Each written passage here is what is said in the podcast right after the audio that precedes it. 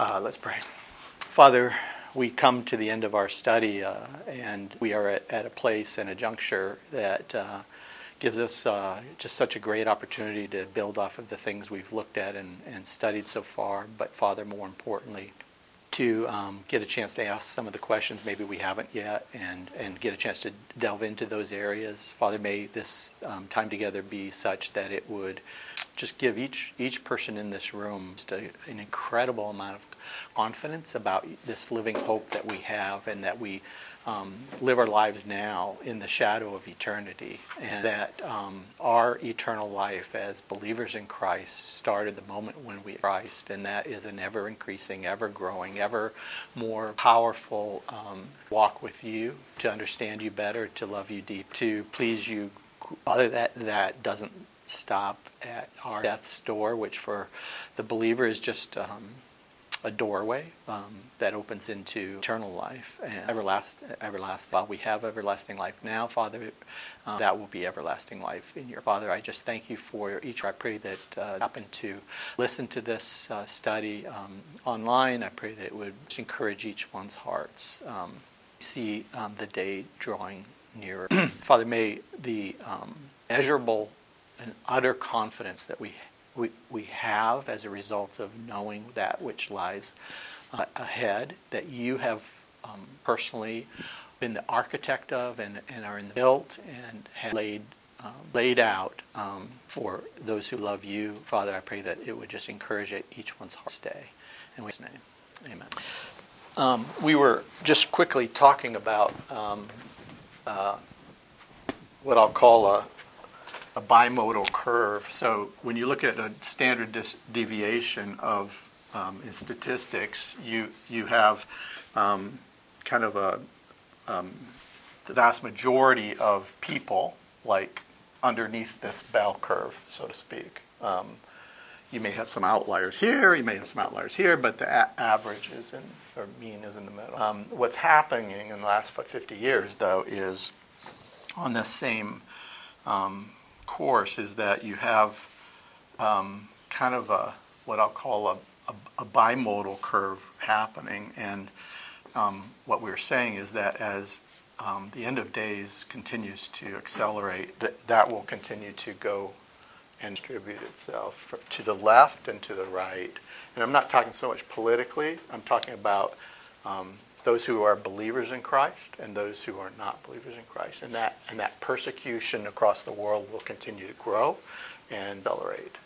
It's interesting because the scriptures have promised that will be the case. Make sense, everybody? Mm-hmm. Yeah? Okay. All right.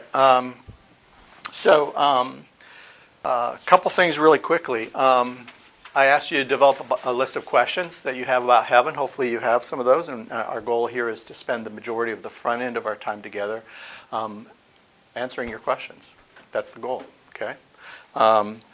We are in our fourth class, and we've called the overall study an overview of heaven. So when I talk about an overview, it's really a survey. It's meant to be at 50,000 feet, give you the big picture, not able to go deep, but give you the broad, 1-inch deep, 1 mile wide kind of approach, okay? And hopefully to whet your appetite. But the outcomes that I'm looking for is that we would learn as a result of going through this to long for home and to be home free. Did I tell you that, my personal story about home? Did I tell you that the first week or anything about my home personally? No? I don't know if I did. So I was born and raised in Africa. My parents were missionaries. So when I was about 9, it would have been about 4 or 5. We came home for our first furlough. And we stayed in Wheaton. My mom was from Wheaton. Dad was Canadian, but we flew into New York, Amsterdam, if I remember correctly. We landed, and my mom and dad, if I remember correctly, they either got out of the off the plane, because back then, you remember, they didn't have the runway, you know, they didn't have the walkways, right? You walk down onto the ground, right? And I can't remember exactly whether my dad like stooped down and kissed the ground, or just made, you know, the comment about smelling and breathing in deeply, and saying to my mom, it's so great to be home. And I was totally kind of confounded, because, and I started asking them questions, and I was like, because I was the oldest child, you know, the rest of the kids were little. I said, well, home. That this isn't home. Home for me was in Nigeria, was in Toronto. This isn't home. You know, and sometimes I wonder if we settle for calling home that which is not home. When you think of home, what are some of the things that come to your mind personally? Describe home. Okay, good, safe place. Comfort. Dwelling. Okay. Dwelling. What else? A dwelling place. Anything else? What's interesting about these words? What are your observations? Are all positive? That's hopefully, if you had a good experience growing up, that it was. I can certainly tell from the standpoint of some situations that might not have been a great experience. But if I'm, you know, there's comfort. It's a safe place. It's familiar. I mean, I think these are pretty powerful feelings. It's almost like you've been created for it. You know, it's like it's just very. How do you say? Very much. I don't know what the right word is, right? It's just very much kind of part of who you are. Does that make sense? Part of your identity. That's a great one. Identity. My identity. Certainly, you think about that in your room, right? You kind of create things in your room they're part of who you are, right? Do you think that this is how Adam and Eve must have felt in Eden?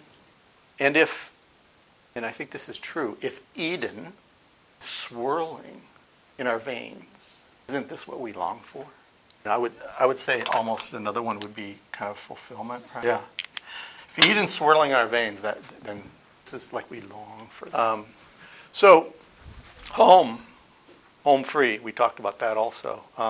We had an introduction, a timetable looking beyond what we can see of biblical theology of heaven last week, and this week of biblical answers and responses. Okay, I introduced you to a new word last week, eucatastrophe. Eucatastrophe. Anybody remember and can give me an example of eucatastrophe? Come on. It's like the culminating end of a story when you see actions that take place. Yeah, and the page turns. Right? Yeah. You know, when I think of Lord of the Rings, they had the five armies, if you ever watched that movie. And they're all like, the end is near, right? And then all of a sudden in the eastern sky it broke, and Gandalf and all the armies came over the hill, and it was like the whole narrative's going to change. The whole narrative's going to change. And so eucatastrophe was a word that was developed by J.R. Tolkien, and if the second coming of Christ and the creation of the new heavens and new earth really function as the culmination of God's redemptive plan and the eucatastrophe of eternity. That's it. Yeah. The eucatastrophe of eternity. It's the stuff of eternity. It's the thing that like turns the needle, and all of a sudden, boom! The resurrection is the eucatastrophe, according to Tolkien, of time and history. But I believe the other is the eucatastrophe of eternity. Okay, so it just like, whoa! I never saw that one coming. Like, wow! Amazing. Okay. You said the stuff of eternity? Stuff of eternity. Oh, stuff of eternity. Yeah, okay, so yeah, the stuff of eternity. Yep, the stuff of eternity. So I'm not going to spend time going through this at all because we looked at it in our first time, in the timeline at least. But I'm just going to leave this up here because it might spark some questions that you might have. But I asked you to write out your questions, and we're going to deal with those on the front end. And then as we get closer to the halfway point or three-quarter way point, I'm going to transition to try to culminate our study and close out our study as it pertains to not just biblical answers today, but I think what's most important is what is our response to those and to a biblical theology of heaven right now, this day, in this walk. Okay, makes sense to everybody? Okay, ball's in your court. You want to just go around this way? How do you want to do it? Mary's got one. I know that. I talked to her before we started. So let's go this way. My question was, how does cremation play into? It's a great question. So how does cremation play into heaven? So throughout the all of Scripture and history. What's been fascinating is that the physical body has always been, in the Judeo-Christian narrative or belief structure, has always been honored as God having created that. So it's always been that way. Relatively lately, whether due to convenience or due to whatever the case may be, you have seen cremation become more of an option for people. In fact, I'll share with you my father was passed away in December, and his a year ago, and his he was cremated. And so we struggled through that question also personally. Well, before I take a crack at it, any thoughts? Okay, now it's not Mark answering the question. You guys have all gone through some discussion and work through here. Okay, so this question's on the table. How would you answer it? Okay, I've been working through it. Okay. This is why I'm asking this question. I don't understand the Bible. And I do have my Catholic background plus the Christian. So I'm trying to put it together. Yeah, put it together and figure out where is it? Is it okay to be cremated? Is it not okay? Yeah. It's okay. It's okay. I mean, you know. Well, here's the question you have, right? Is God big enough to put it all back together again? Well, I know He's big enough to put it back together. Right. With God, He can do anything. Yeah. I'm not worried about that. My question is, I know ashes. You know, they say ashes to ashes, dust to dust. Mm-hmm. Well, you're born of a little thing, and then you go to dust. Mm-hmm. So how? I tell you, that's my. Yeah, it's a great question. Okay, let's go. What do you think? Like Marty said, we're going to go quick. We're going to quick. Feedback. It's really quick, just anybody can ask a question. But I'm still confused on what you're wondering. That God is capable, or is it the right thing to do? The body got burned, and now how's No, because I know for a fact, when you pass, this is my theory, okay? Once you pass, your soul is going to go out of your body, leaves your body. And we studied that. Right, yep. We studied that. That's the chart here on the screen. But then you go to heaven, you know? I mean, your soul will go into the resting place there. But then I believe, this is my belief, the works and following the Lord's works mainly is what gets you into heaven. Does that make sense? I understand your point. But in other words, are you going to hell because you cremated? It's a really good question. I mean, so let me take them one at a time, and anybody else is going to jump in. So we get to heaven not through our good works, right? We get to heaven on one thing only, and that is, what have I done with Christ's death on the cross for my sins? Have I accepted His free gift on my behalf for my sins. That's how I will have the opportunity to have eternal life. So as I've done that, now we were clear about where our immaterial portion of our body goes after death. It's, you know, Paul says, absent from the body, our immaterial self as believers in Christ will be present with the Lord. And where is that today? We saw that it's in the third heaven. Okay? And then non-believers, their immaterial self will go to Hades until the resurrection. Make sense? Yeah? Okay. So that's clear. Everybody's got that picture, right? And so second point is, you know, is it okay, or am I going to suffer some consequences of judgment or something else for being cremated or being a part of cremation? And what would you say here? No. Okay, no. No, but it was for pagan religions. Correct. Cremated the body to prove or to credit. Yes. God can't pull it together. Right. And look, if the Lord who put us together from nothing, he doesn't need substance to put us, raise us either at the rapture or at the second coming, back from nothing again. Yeah. You know, because what about people who get to the ocean and get eaten by sharks and then their body is all over the place and the guy couldn't resurrect them? Yeah. Of course he can. He's still hanging in there. So feel confident to that end.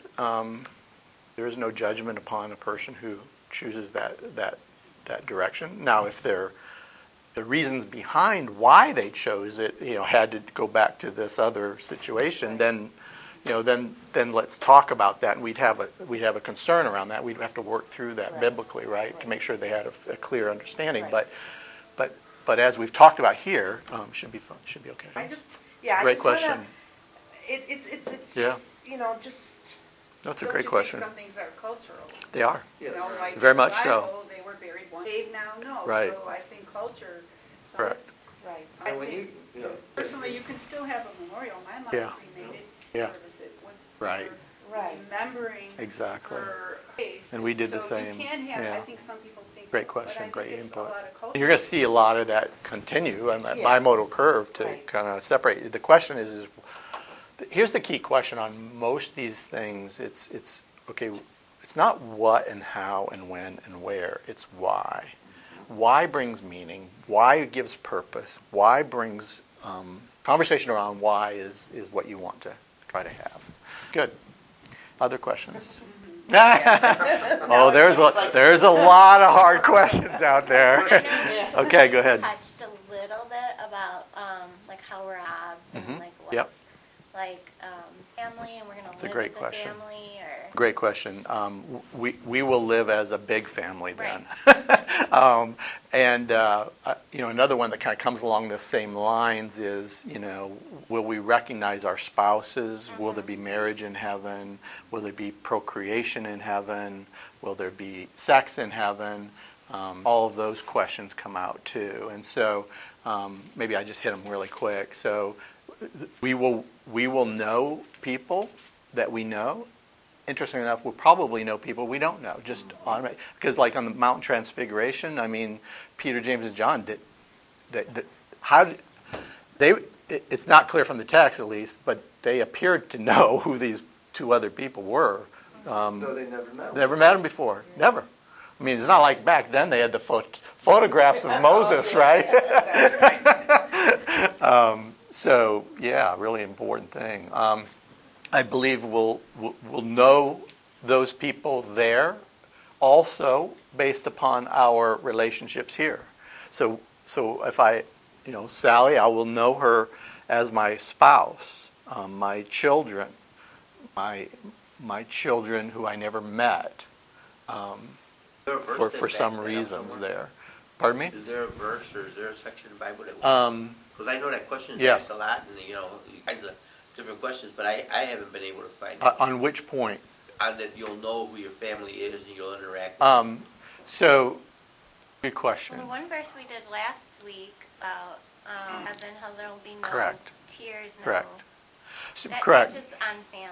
Correct. And I thought the other one you were going to was the one we talked about last week in the Revelation, where it's talking about those in the third heaven were asking God for to act on behalf of those who were on earth, that they could literally see from the third heaven that they were being persecuted, and so they knew them. They knew of them when those got martyred and were brought to heaven. They knew them. They knew who they were. They knew that they were the ones who were persecuted. They knew that they were the ones that were before the Lamb and were different than others because of that issue. And so, that's just off the top of my head. Yeah. It's chapter 6, Revelation 6, verse 9, 10, and 11. I saw underneath the altar the souls of those who had been slain because of the word of God and because of the testimony which they had maintained. So how would they know that?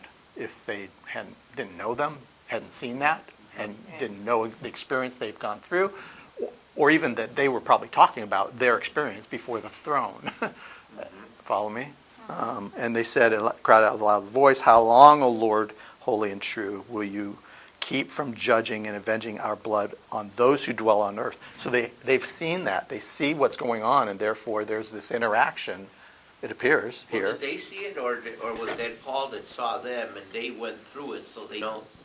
It reads like, Paul saw them when the fifth seal. They cried out. You mean John? Yeah, John. Excuse me. John. John saw them when they opened the fifth seal, and he saw those souls that had suffered, and they were crying out to God. How long? Before you avenge it. Just like somebody beats me up, and when are you going to? But how would they? How would they know that that's going on? That because they were killed. Right, but how would they know that it's still going on? Well, I don't know that they know it's still going on. They say that, but they say that. They say, "How long, O Lord, will you keep from judging and avenging our blood on those who dwell on the earth?" In other words, after they've left, somehow they have an ability to know that it didn't stop. It's still going on. Because why would he ask them to avenge it now? That's the point. So it appears, and even for the people who are there, that they know, they connect, they have familiarity with who did what and what happened. And it only stands to reason that our ability to know and thread back through redemptive part of our lives, because he says, Paul says, we forever will be making much of what God did in this life about his glory in our lives. And so how would we be able to make much of that in the eternal state and pull the golden threads that wind through all of our lives to see how God's hand was working if we didn't have familiarity with those situations? Yeah. It seemed like the rich man and Lazarus and Abraham, it's all a great example. It's a great example. That's right off the bat. That's a great example. Yeah, that's a really good example, because that, and we looked at that passage as a great ability, because they wanted, as it says, the first missionaries who have died, right? They wanted to go back and tell them about what's coming. Pretty scary. So, yeah, Luke 16. Yeah, Luke 16. Yep. 19. Okay, good. Great question. Other questions, you guys? What do you want? You get it, who's first? So, huh? But that's a great question. You're stuck with Kevin. Can I put in a submission? What? That's fascinating. So you don't look like a John. Let's see. So turn to Revelation chapter 2, verse 17. He says. He's talking about the Nicolaitans, and he says, "He who has an ear, let him hear what the Spirit says to the churches. To him who overcomes." Okay, so this is one who has overcome, speaking of the fact that this will be after he overcomes. Okay, I will give him, I will give him some of the hidden manna. Okay, this this idea of divine sustenance through Christ. And I will give him a white stone and a new name written on that stone, which no one knows but he who receives it. There's another passage that I could go to, which is fascinating. Let me tell you that one. And it's not so much talking about a new name, but it's talking about experience. And so, like, see if I can find it really. I'll describe it. It's that these believers in heaven sing a new song. And the question is like, the way it's characterized is like only those people there can sing that song. And something about that song, or in this situation, their name, okay, that is special to them. It's God given to them. And whether it's this passage on the about no one knows it but he who receives it, or whether it's this new song, it's a new name, new song in character. And so what do I mean by that? It's that those people were. They wrote out a new song to sing, and only they could sing it. Why is that the case? Because they were singing about a martyrdom experience that no one else had experienced. And no one else could sing it in the same way, because it was only them who had experienced it. And so they sang it with all the gusto that only someone who has this personal experience could sing it and mean it. Someone else who had not been martyred could sing the song, but not the same way. Not in the same way. And same thing with this name. It's like, I have that name. I gave it to you. Christ, what did he do? He changed Peter's name. He changed Saul's name. Okay? Why would we believe that he wouldn't consider doing that? I'm not saying he's going to do it. There's no clarity to that, but he has a habit of saying, you were this, and now you are this. And we see that it's changed. Yeah. Yeah, very much so. Yep. Good question. Other ones. What's going to happen to the earth? Destroyed. Anybody agree with that? Mm-hmm. Rebuilt. That's different than destroyed. Up. You have a new earth. Okay. That would be kind of the perspective. Let me take it out of the setting that we're talking about for a second. So what happens in our redemption? Let me take it out of that setting for a second. Let's go back to the earth the way it was. What happened back then as to the earth? Judgment. Flooded. Okay, the flood, yeah. Why did the flood come upon the earth? Wanted to judge the inhabitants that were on earth, because he said there was, other than these people he rescued, he said there was nothing but sin. Mm-hmm. And sin left to its own devices will just permeate itself into becoming worse and worse and worse. Okay? With water. With water, yeah. Oh, flood, okay. That's a really good question, though. It's a great question. But when he did it with water, talk to me about what he did. Protected this group of people. Yeah, right. Saved them, rescued them. But what happened to the earth? New start. Was it thrown away?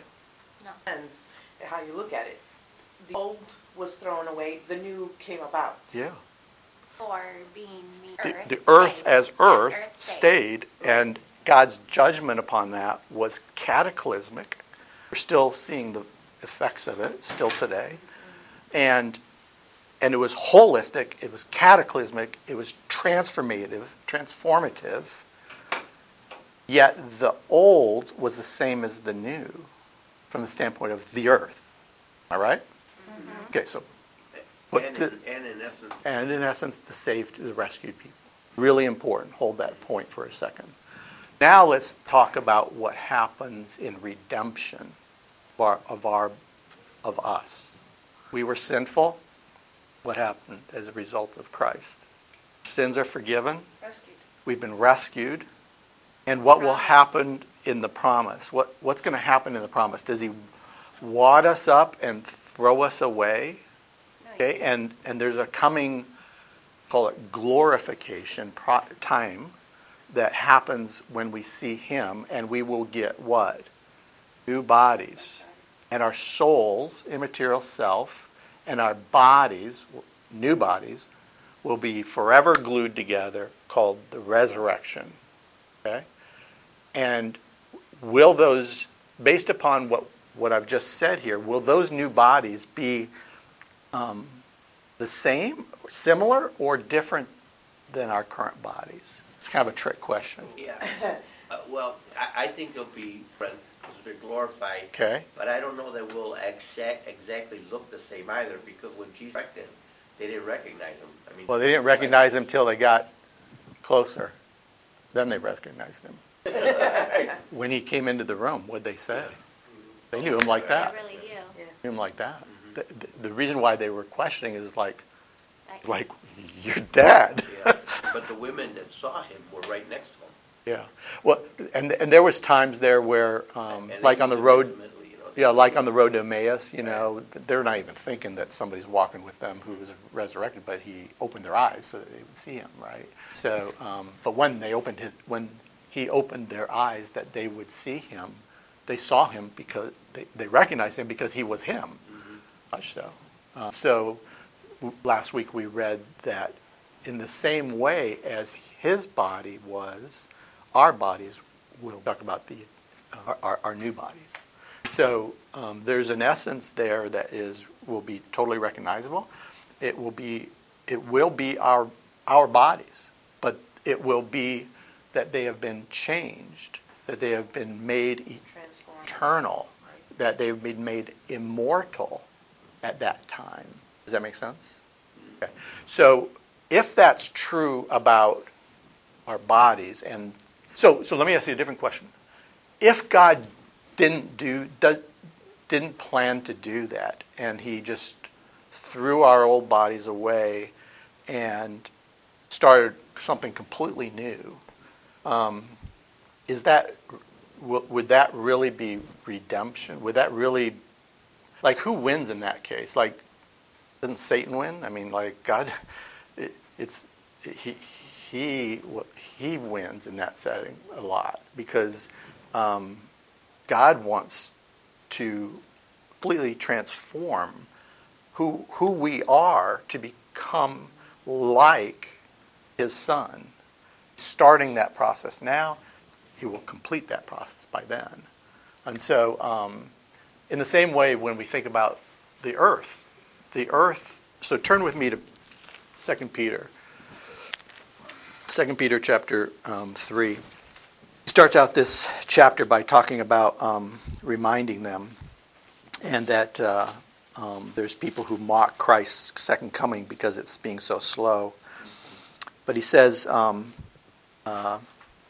when they say this, verse 5, it escapes their notice that by the word of God the heavens existed long ago and that the earth was formed out of water and by water, through which the world at that time was destroyed, quote unquote, being flooded with water. But the present heavens and earth by his word are being, present tense, reserved for fire, kept for the day of judgment and destruction of ungodly men. So back to your point, you know, water and fire, right? Mm-hmm. Go with me to verse 10. But the day of the Lord will come like a thief, in which the heavens will pass away with a roar, and the elements will be destroyed with intense heat, and the earth and its works will be, quote, burned up. So let's pause there for a second. This word pass away, never in the scriptures does it mean to annihilate. When he talks about new here, it's not like new another one. It's about new in quality. So this concept of burned up is the idea of being, quote, laid bare. How was the earth laid bare with water? Judged it, everything on it. And so it was completely decimated. But he renewed that earth at that time. In the same way with fire, he's going to, quote, lay bare everything that is in the universe from, as we read in Revelation 21, the old things are going to pass away. What's the old things? It's the things of the first Adam. It is the curse. It is the outcomes of sin. He's going to completely lay bare. He's going to completely decimate. But he's going to take the same earth and he's going to redo it and renew it and redeem it and all of creation into what he wants it to be.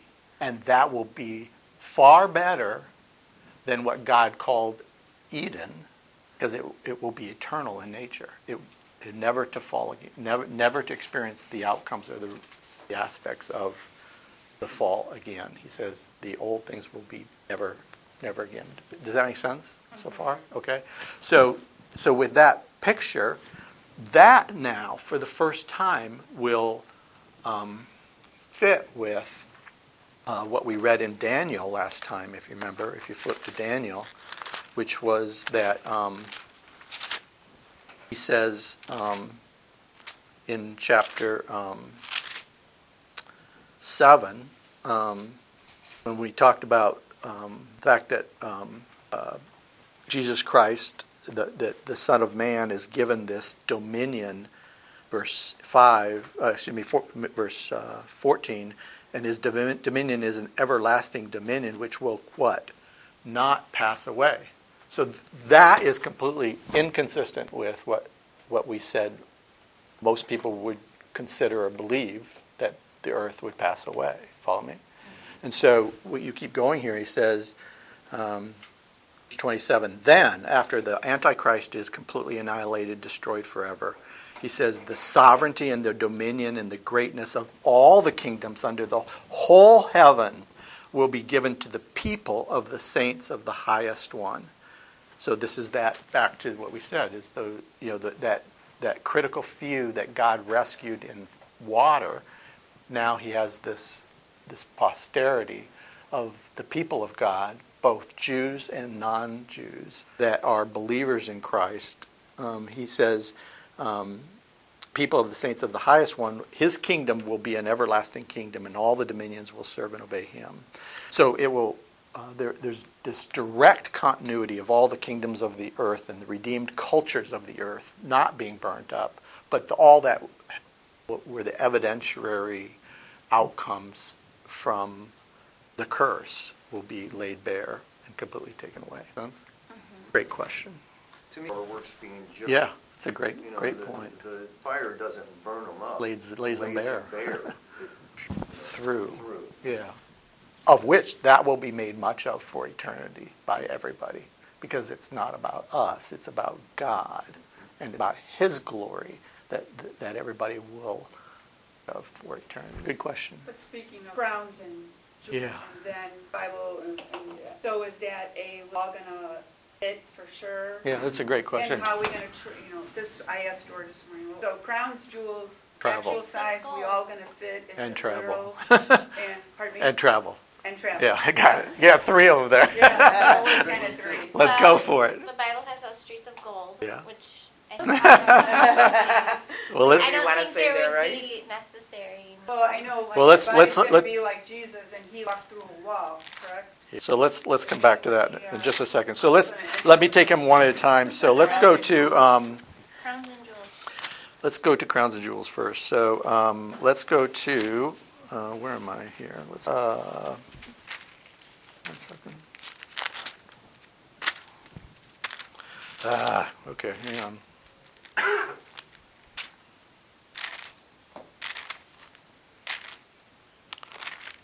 So there's a few passages on this whole crowns and jewels and things. One of the ones that's used is in 1 Corinthians chapter 3 about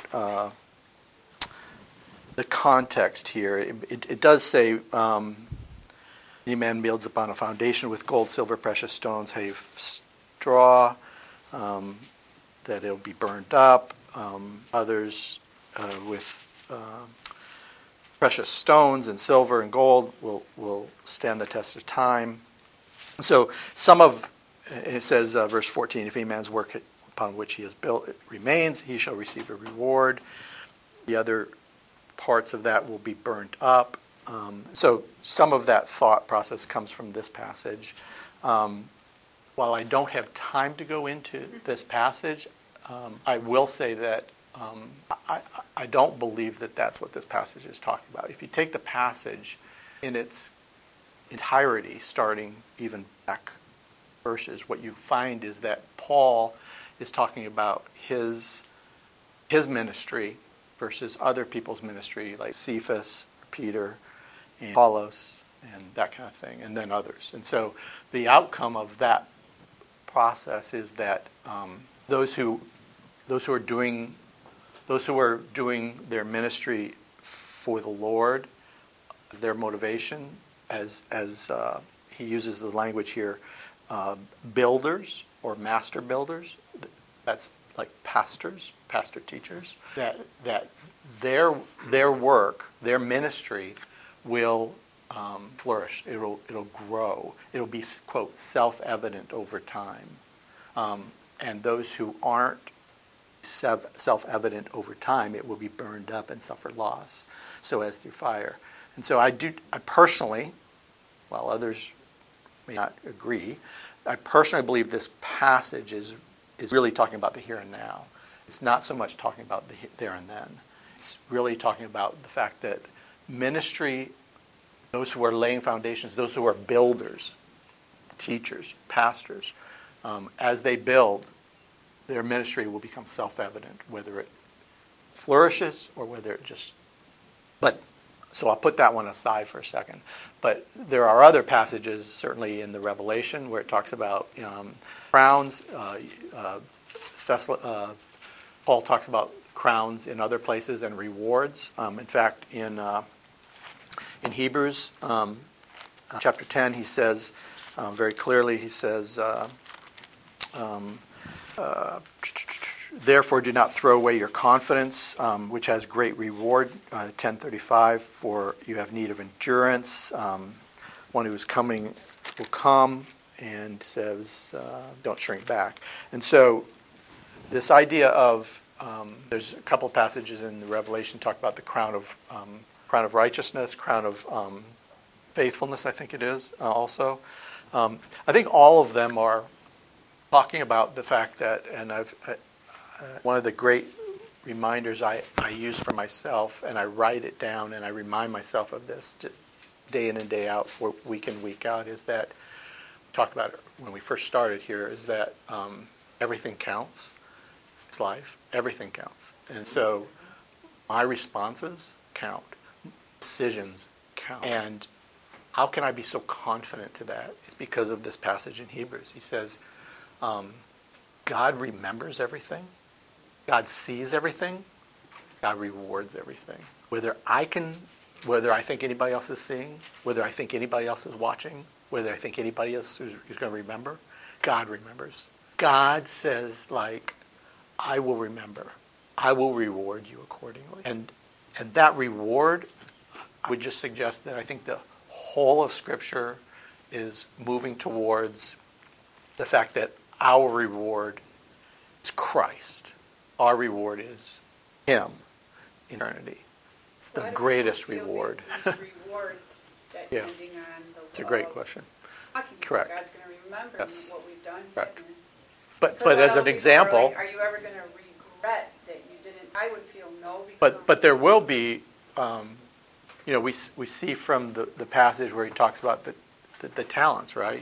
Yeah, very much so. He talks about the talents and that, vested. And he also talks about to him who is given much, much will be required, right? And so he also talks about how as we grow, and I talked about earlier when we were talking about, Revelation 1, where he talks about like we have two roles in heaven, really, at the end of the day. It's fulfilling our God-given, why he's created us, which has to do with experience, talents, gifts, all the peace, the passions. And then the other part is as worshipers. We become worshipers that... so those two roles, leadership is the key thing in that first one. And so how we grow in our leadership skills, how we grow in our ability to lead others, how we grow in our ability to lead being given things to make much of, or to make more of, or to grow or develop. Those are all little different kinds of ways that leadership skills are developed and grown. But those appear, based on all the things I just talked about, as key components of the eternal state from a role perspective, from an experience perspective, from a fulfillment perspective, from a value that I'm able to bring to the kingdom, to his glory, for his purpose. Okay, so anything else on that? So I believe that the rewards won't be kind of like, okay, you get the 3 diamonds, you know, and you get 6 pearls. Okay, it's really about having a greater opportunity to impact the kingdom, result of the decisions I'm making in this life. But it really kind of all comes back to pleasing God. It just comes back to pleasing God. It's just so simple. I think it's levels of leadership is how I see it. But you said like there's no church, so it's not right. Like... Right. No, it's levels of leadership that serve His in the eternal state for serve God. I mean, we will be serving Him directly.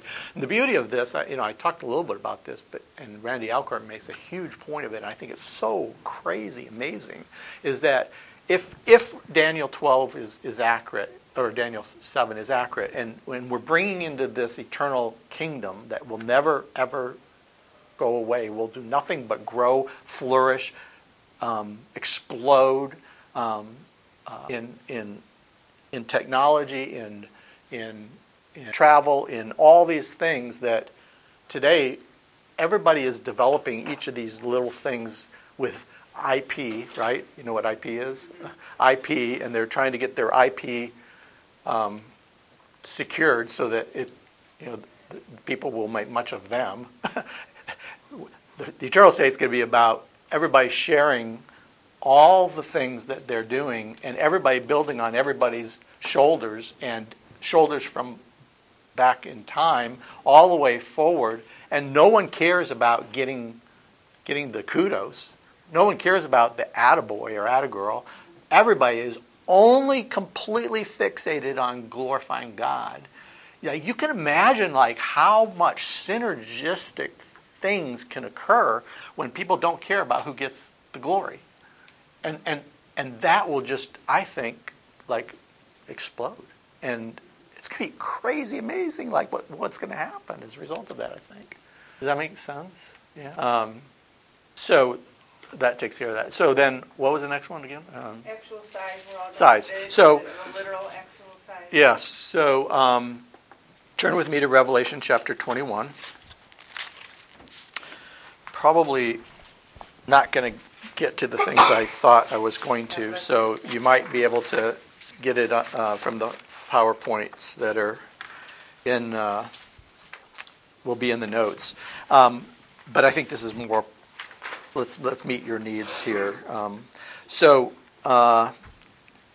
Let's start by taking a look at the new heavens and new earth and just read this. Somebody want to read 1 through 8 first? For the first heaven and the first earth, there was no longer any sea. I saw the holy city, the new Jerusalem, there is a bride beautifully dressed. I heard a loud voice from the throne. Now the dwelling of God is with men. Live with them.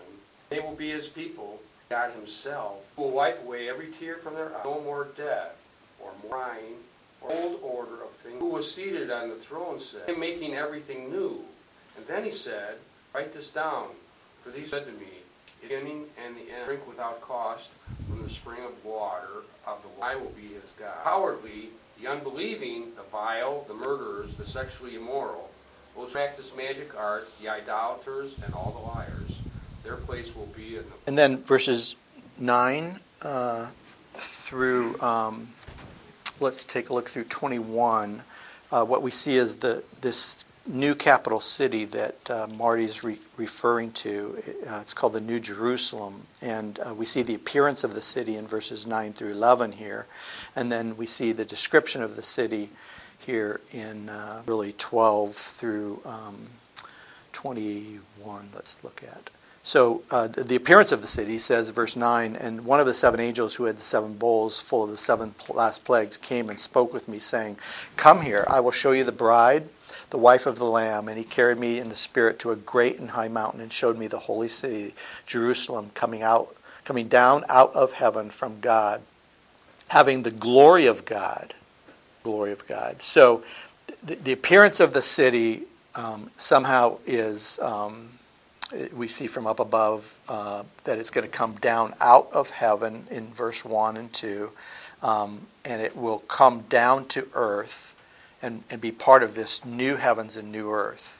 And so one would say that the holy city exists today in the third heaven. It is what Jesus said, I go to prepare a place for you. And if I go, I will come, and I will bring you with me to that place, so that where I am, you may be also. Then we come to chapter 21, verse 1 and 2, and he says, then when I create this new heavens and new earth, I'm going to bring that which is there here to this earth. Make sense so far? Everybody? Yeah? So it's there already? It's there already. Yep. Mm-hmm. Yep. Exactly. And the language we looked at was that it actually has been built by him, and it's awaiting, it's uncovering. So, correct, exactly. And so then we start into this description. So let's take a look at the description. So the description of the city starts in verse 11. He says, and her brilliance was like a very costly stone, as a stone of crystal clear jasper. This crystal clear jasper is the stone that would be very similar to a diamond. Crystal clear, ability to see through it, multifaceted, white light against jasper would explode to every color of the rainbow. Okay? It had a great wall, an high wall, with 12 gates, and at those gates 12 angels. And the names were written on them, which were the 12 tribes of the sons of Israel. And there were 3 gates on the east, 3 on the north, 3 on the south, and 3 on the west. And the wall of the city had 12 foundation stones, and on them were the 12 names of the 12 apostles of the Lamb. So you see this unification just in the foundations and the gates, with names of the 12 tribes of Israel, and so you see this continuity and unity coming out of history into this eternal state in the eternal city. And you see continuity of the apostles for the New Testament versus the Old Testament, this continuity coming out and landing with names for these foundation stones from the church. It's supposed to Jewish nation. And so he says, and by the way, the wall here is not for protection, but exclusivity. So I'll talk more about that in a second. But it's glorious, it's beautiful. And we see verse 15, and the one who spoke to me had a gold measuring rod to measure the city and its gates and its wall. And the city is laid out as a square. And its length is as great as its width. And he measured the city with a rod. 1,500 miles, its length, width, and height are equal. And he measured its wall, 72 yards. 72 yards would be about 216 fall, according to human measurements. Here you go, which are also angelic measurements. So he's saying, look, all the things I'm going to tell you about here, while I'm telling you about heaven, like they use the same measuring sticks. A yard's a yard, a cubit's a cubit, a blah, blah, blah. Okay? And so he's saying it's the same. It's not like, okay, there's this like transformation you got to take and, 1 yard is worth 1 foot or, he's saying it's the same. Okay? And so 1,500 miles is crazy. So this could be a square, equidistant square, or it could be a pyramid kind of approach where it's, because it just says it's 1,500 this way, 1,500 this way, and 1,500 this way. So it could be either of those two possible. But huge. Nothing even comes close to what we would see here. And so for this to be on earth, with this high or big of a structure, obviously, the normal turning of the world and everything else, God does something to make it work. I don't quite know what that looks like or is, but we have to. I believe it is what it is. Verse 18, and the material of the wall was jasper, again that diamond, right? and the city was pure gold like clear glass. How many of you have seen clear gold like pure glass? Like, it's stunning. Like, you can see through it is the idea, but it's gold. You can see through it. It's transparent. And I believe it's transparent to reflect the transcendent glory of God. The foundation stones of the city wall are adorned with every kind of precious stone, the foundation stone with jasper, the second sapphire, the third chalcedony, the fourth emerald, sard onyx, sardius, chrysolite, beryl, topaz. By the way, when I was in Nigeria, we collected topazes, and we had this whole thing, huge thing of topazes, and we were going to get on the plane, and emeralds. We had emeralds. We had all these things, and it was going to be so heavy. And so they said, no, you can't. We took them out there and dumped them. Oh, my gosh. They dumped these. Oh, my goodness. The city was pure gold like clear glass. The foundations of the wall adorned amethyst, jacinth. The gates were 12 pearls. Each gate was a single pearl, stunning, huge, pure gold like transparent glass. No temple in it, for the Lord God the Almighty, the Lamb, and its temple, and its city has no need of the sun or of the moon to shine upon it, for the glory of God has illumined it, and its light is the Lamb. Its nations walk by its light, and the kings of the earth will bring their glory into it. So again, there's the capital city, the eternal city of God, Jerusalem, that it's described here, but it's not the only place where people live. They will live around the whole earth, because it says the kings of the earth will bring their glory into it also. And so in daytime there will be no night there. Its gates shall ever be closed. Now, it's not saying that there isn't any night and day. It's just saying that where God's glory, because he dwells there, this explosion of light just like goes through everything that's there, and it's just light all the time. There's no need for lights. So there is space around. Correct. This is where Correct. Outside of this? It appears that way, yeah. That's what it appears to be, yeah. But yep. We're not all going to be living in... I don't know. I don't know the answer to that. That's a great question. It's not completely clear. But it does say that the nations shall walk by its light. So these are use the word Gentiles. It's talking about nations. It's talking about Gentiles. And so this would be rescued or saved Gentiles, okay, shall walk by its light, and the kings of the earth will bring their glory into it. So it appears that there's a broader, living place that occurs around the earth. And I can't be completely dogmatic on it, but it appears that that's the case. Nothing unclean will ever come into it. No one is going to be in this eternal state that are not written in the Lamb's Book of Life. Verse chapter 22, and he showed me a river of the water of life, clear as crystal, coming from the throne of God and of the Lamb in the middle of the street. So this river of the water of life also ties to the tree of life in verse 2. Okay, so the river of the water of life and the tree of life are both in this city. And they grow. The tree of life is growing on each side of the water of life, and it appears that the water of life is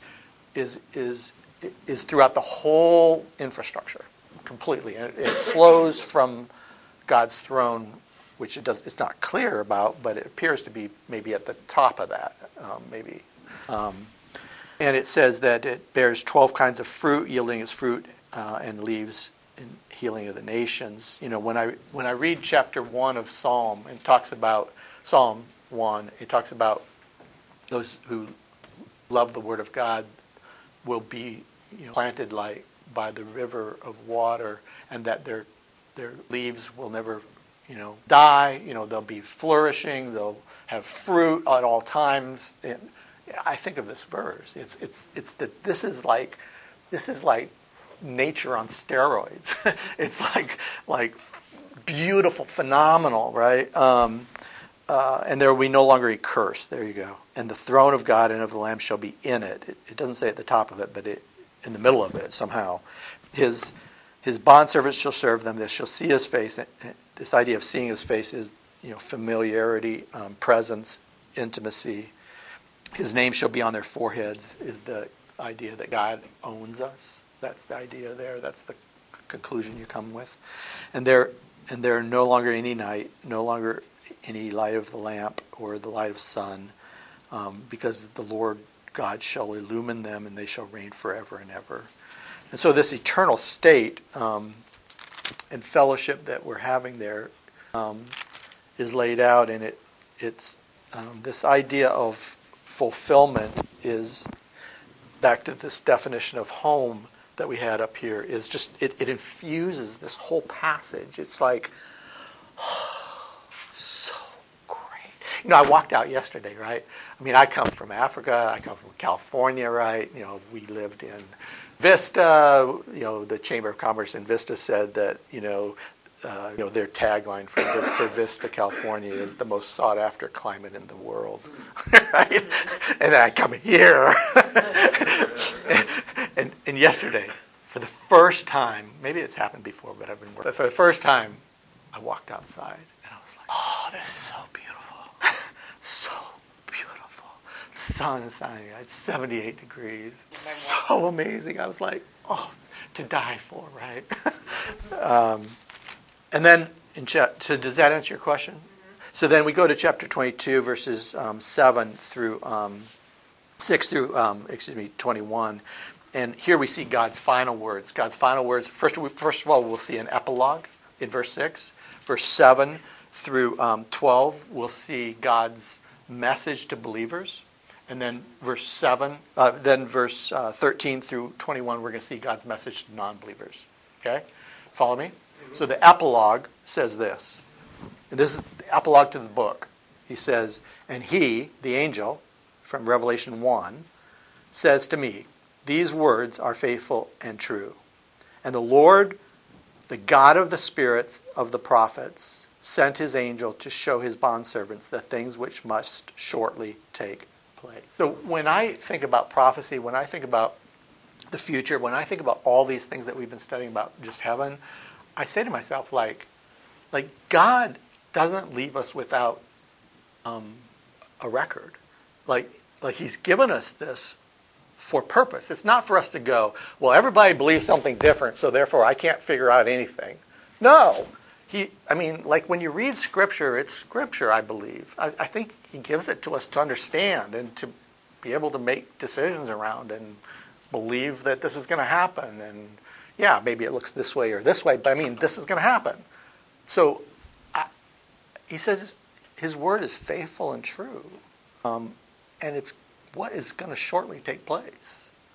His message to believers is, verse 7, and behold, I am coming quickly. Blessed is he who heeds the words of the prophecy of this book. And I, John, am the one who heard and saw these things. So he's like, let me be clear, okay? This isn't something somebody told me. I heard. I personally saw these things. I was taken up. I saw this happen. Okay? And when I heard and saw, I fell down to worship at the feet of the angel who showed me these things. And he said, do not do that, for I am a fellow servant of yours and of your brethren, the prophets of those who heed the words of this book. He says, when it's all said and done, worship God. Something tells me that's the same conclusion that David's son Solomon comes up with, right? Like after it's all said and done, you know, worship God. And he says, verse 10, and he said to me, "Do not seal up the words of the prophecy of this book, for the time is near." The whole point is tell people about this. Don't hold it. You know, don't hold it back. Like, communicate this to people. I think we've fallen down on this. I really do. And he said to me, for the time is near. Let the one who does wrong still do wrong. Let the one who is filthy still be filthy. But let the one who is righteous still practice righteousness. And let the one who is holy still keep himself holy. Behold, I am coming quickly. My reward, there you go, is with me, to render it to every man according to what he has done. It's interesting. God is the only one who can render to every person what they've done. We couldn't do that because we can't judge hearts. We can't judge motives. We can't judge, but God can do that because he can judge you by your works. Why? because he knows why you did your works. Right? Very important. Let the one who does wrong, so behold, I'm coming quickly, and render every man's according to his deed. Then we go to verse 13 through 21, where he talks to non-believers. Final words. I am the Alpha and the Omega, the first and the last, the beginning and the end. Blessed are those who wash their robes, that they might have the right to the tree of life, and might enter the gates into the city. Outside, put in quotes outside, because that's the lake of fire. Outside of this beautiful eternal state is the lake of fire. There's only two states. They're both eternal. This is eternal life, and that's eternal death. And his point is, eternal death is where the dogs and the sorcerers and the moral persons and the murderers and the idolaters and everyone who loves and practices lying. By the way, the word dogs here is most likely not about animals as much as it is about Gentiles, non-believing Gentiles. That's what they called them. I, Jesus, have sent my angel to testify to you about these things for the churches. I am the root and the offspring of David, the bright and morning star. The Spirit and the bride say, come. Let everyone who hears say, come. And let one who is thirsty come. Let one who wishes to take from the water of life without cost come. That's Christ's appeal to believers. Like, don't fix yourself up. Don't make yourself better. Come. I will rescue you. Verse 18. And I testify to everyone who hears the words of the prophecy of this book. If anyone adds to them, God shall add to him the plagues there. If anyone takes away the words from the book of this prophecy, God shall take away his part in the tree of life and of the holy city, which are written in this book. He who testifies to these things says, yes, I am coming. Come, Lord Jesus. That word, come, Lord Jesus, is the word Maranatha we get, or the word Maranatha. The grace of the Lord Jesus be with you. Okay, well, I wanted to get through that. I cover that really in here in the latter part of this. If you want to go online and get the fill in the blank, if you can't handle it. But if you come to this picture here, this picture of the different worldviews there. See if I can get to it real quick. So there are only two worldviews, and the quicker we understand this, the better off we'll all be. And when I drew this out back when I told you about my journey towards becoming a worshiper, that I'm still in that process. I'm still in that journey. What became so clear to me is that so much of my time, I live my life in a me-centered universe. The me-centered universe is just so clear. Like, I'm on the throne, and everybody circles around me. Like, it's my world. You ever see Fox? Fox's what's the guy's name? Waters. Waters world, right. What does he say at the end of his thing? This is it. This is my world, right? Well, let me tell you, that's God, okay? That's not Waters. He says, this is my world. I mean, this is me, and this is my world, okay? And only God has the ability to say that. And so either I'm functioning experientially in this universe, or I'm functioning experientially in this universe. And the two do not meet. They're utterly, completely opposite. My decisions here are to please myself. My decisions here are to please God at all costs. Those don't meet. And so as we think about, he says, and when we see him, we will be like him, for we will see him as he is. We're going to struggle with this side of eternity, but we won't struggle with it in the eternal state. What a great promise we have to be able to know that the decisions of my heart now actually are preparing me to be able to live in a state like that.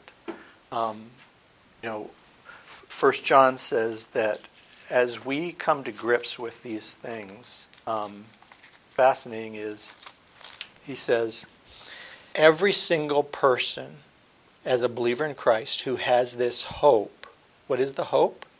that when we see him, we will be like him. Okay? Everyone who has this hope as believers in Christ, fixed on him, Christ, what does he do? He purifies himself just as he is pure. We don't have to purify ourselves in the eternal state, but the process of us saying, putting God on the throne is the process of purification in this life. It's the process of living for him in this life. He says, everybody, John says, everybody who has a clear understanding of the eternal state, heaven, all the things I'm talking about here, have the ability to dial that back to this life and to make the right decisions in this life to become more like Christ. That's so powerful to me. It's amazing. So, you know, studying about heaven, reminding each other about heaven, encouraging one another all the more as we see the day drawing near, thinking about heaven, desiring home. These are not things that we should shy away from. These are things we should embrace. These are things that are important because they should have the ability this life to help us make the right decisions. That's the premise of this whole class. So wrapping things up, as you think about the last 4 weeks, which areas stand out as most significant from your perspective? Or today?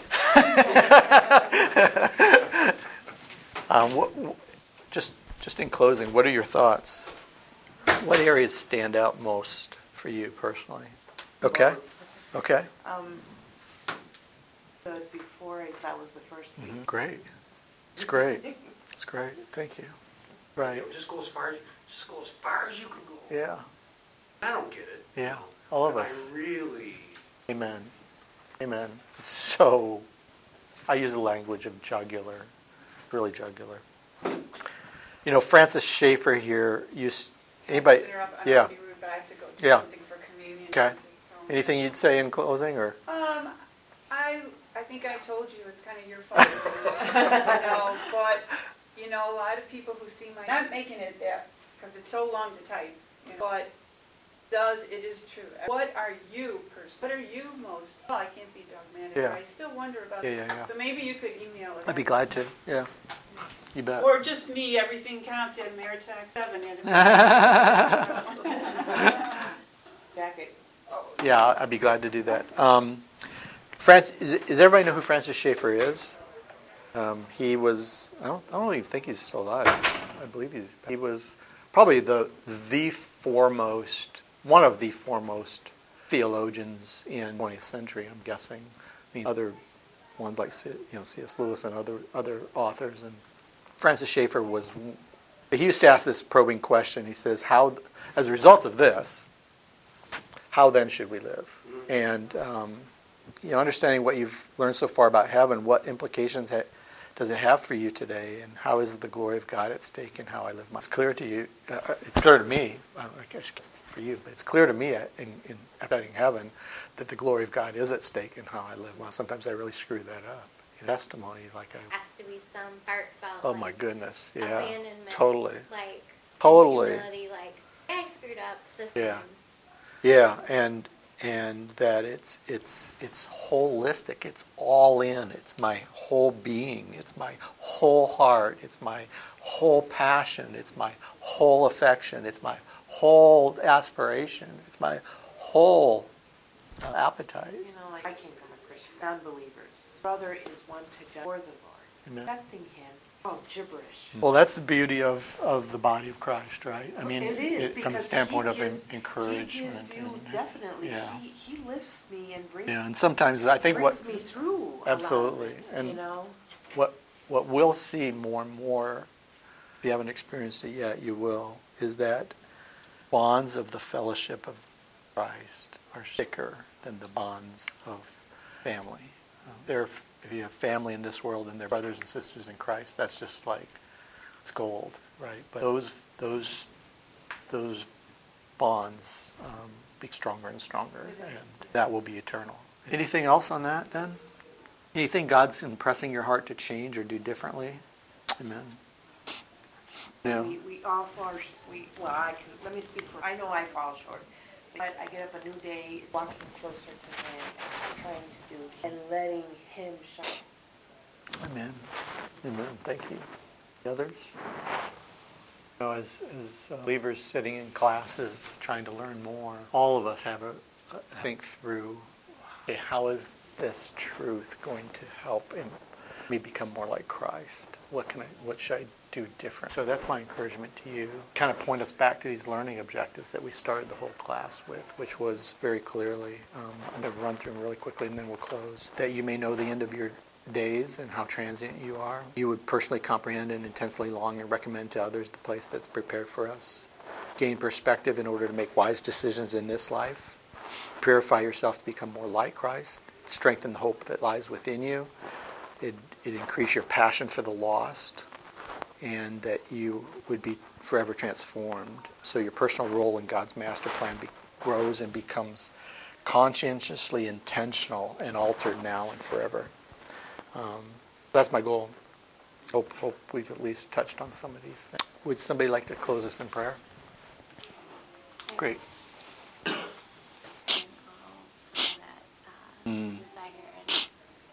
Amen. Thank you. Have a wonderful day.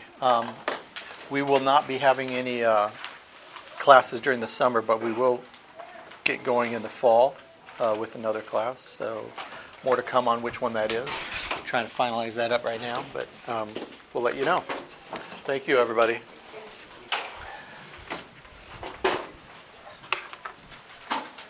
Okay, yeah, thank you.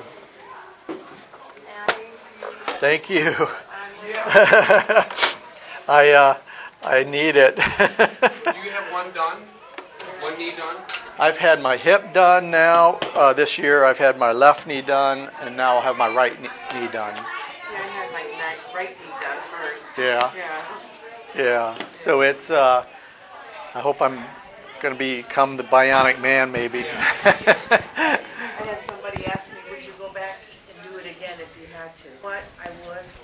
Because we can't walk.